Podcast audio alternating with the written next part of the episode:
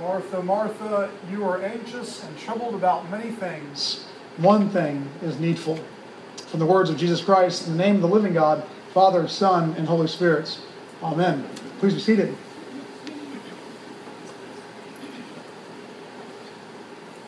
A little more than a decade ago, I was beginning my college studies at Texas A&M. There we go. I was, I was hoping that a couple of them. As I was starting at A&M, I had an older brother who was finishing at UT. Thanksgivings were a lot of fun in the Poly household for a couple of years, but it was actually Christmas. It was, it was the Christmas of my freshman year that things got a little messy. You see, my Longhorn older brother, we'll just call his name Brian because that's his actual name.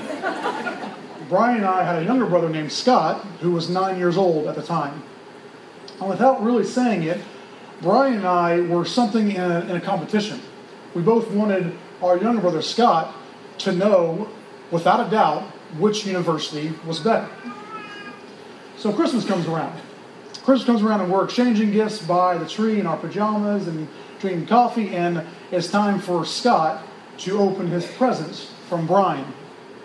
As little boys love opening presents, Scott was really excited. He throws off the bow, just destroys the wrapping, and lo and behold, it's a UT football. Mostly white, with some orange stitching and a nice Longhorn logo on the side. And I'll never forget this. Scott looks at his present, he, he looks at it for about two seconds, and then starts to cry. Total meltdown.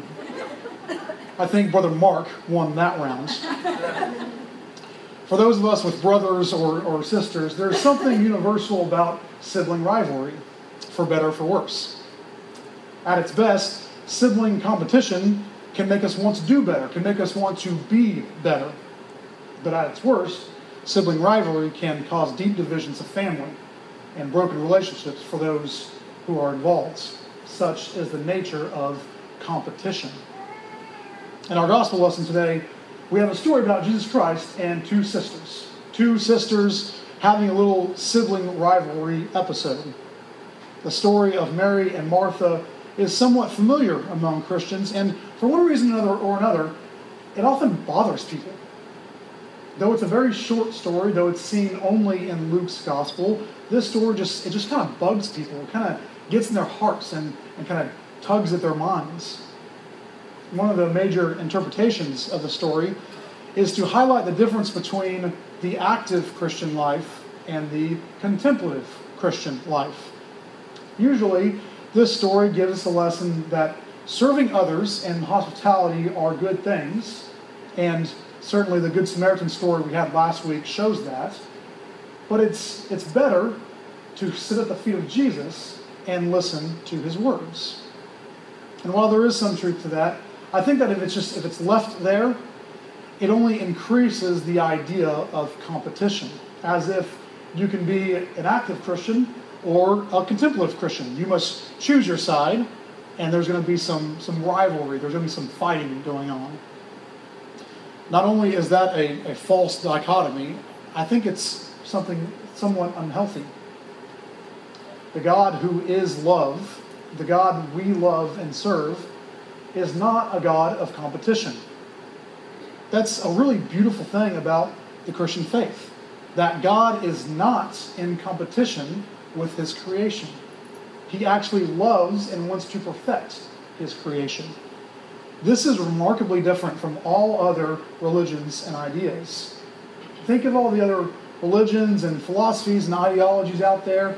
A lot of them begin and depend on some great conflict some violent episode, and certainly some competition between this life, some competition between who we are, this group of people, and the other, whatever the other may be. Not really so with Christianity. The Christian life is not about competition, but a cooperation, a participation in the perfect life, the divine life of Jesus Christ. This goes all the way back to the beginning. God, who is the very fullness of being itself, creates everything out of nothing. In the beginning, there is only God. There is no rival God here, no violent acts, no great conflicts between God and something else. There is only the one God who is love. And he creates everything simply because he loves. Through this non-violence, non-competitive word, God gives rise to all of reality. Let there be lights. And there was light. God is, is not in competition with his creation, but everything that exists is an expression of God's divine love. So the active and the contemplative life should not be seen as competition to one another, but they should complement each other. They are two sides of the same coin, they're not two different coins. So if we if we choose to see them not in competition, what can we say about the relationship between the active and the contemplative life? I think that in the Bible, both the Old Testament and the New Testament, listening has to come before acting. I think throughout the Bible, one of the basic principles is that listening has to come before acting. Now, I'm not, I'm not knocking action, I'm not putting it down. It's just more of a chronological relationship.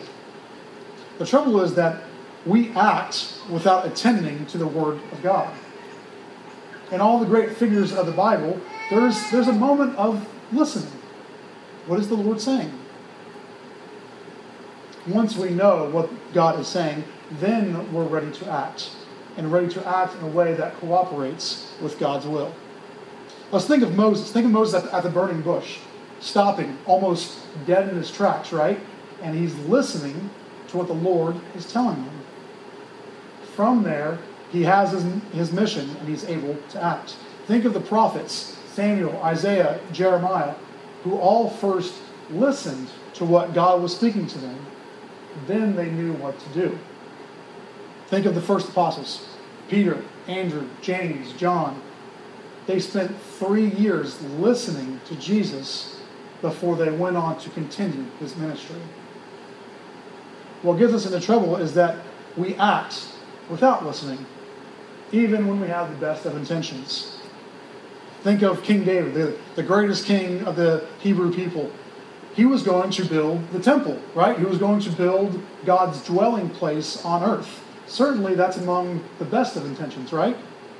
But the prophet Nathan comes to David and says, No, no, you're not the one who's going to build the temple. And to David's great credit, he listens. And he acted by, by not building the temple. His action followed from contemplation. Think of the Apostle Paul before his conversion. Remember that Paul was a righteous guy. He was extremely zealous about the right teaching of Judaism. So he went around arresting people who claimed that Jesus was the Messiah and, and said that he had risen from the dead. He was acting before listening. And thanks be to God that Jesus didn't meet him on the road. I think it's a very important principle for us today. You know, we're, we're not a very contemplative society. We're, we're much more Martha oriented. We're right at home with Martha. We like to be people that are busy and bustling and active when somebody asks us how we're doing, most of us, most of us respond with, with some version of how busy we are. Hey, how you doing? Oh, I've been busy. I got this thing and that thing, and next week is another thing. On and on and on and on, right? Action is great, but action without contemplation is problematic. Listen first, and then act. The active life and the contemplative life should not be seen in competition, but in cooperation. But we have to get the order right. We have to stop and listen. Cool thing is, we're off to a great start this week just by being here. I'm sure almost all of us could think of something else we could be doing right now, whether it's sleeping in, or grocery shopping, or going to the lake, or the golf course, some other activity that would keep us busy. One reason we come here, though, is to stop and to listen. This morning, we're a little more like Mary, listening to the Word of God. Have you ever wondered why we sit during the Bible readings? It's, not just for comfort. We're simply following the Jewish tradition of disciples sitting at the feet of their master to listen and to learn. We believe the Bible is the Word of God, so we sit to listen from the Master. Each Sunday we come here, we, we take on that, that Mary mentality, even that Mary activity of stopping and listening to the Lord. And of course, this carries over for every day of the week. As it's been said, I come here on Sunday so I know how to live Monday through Saturday. Throughout the week, most of us get back to a, a Martha routine. We're busy with children, jobs, cleaning, other responsibilities of just everyday life. But let's not have our daily responsibilities compete with our call of following Jesus. Let's remember that anxiety is not a virtue. Let's remember that busyness is the greatest obstacle of spiritual growth. And let's remember that we are to listen first and then act. So I encourage us for the, the next week or two or three to start each day by stopping. Wake up 10 minutes earlier when everything is relatively still and quiet and read one chapter of the Bible. We've been reading Luke on Sunday morning, so that book makes sense, but you, you can choose any book you'd like. Read one chapter in the morning, spend just a couple minutes listening in silence, and then you'll be ready to act that day. To God we give the glory, now and forever. Amen.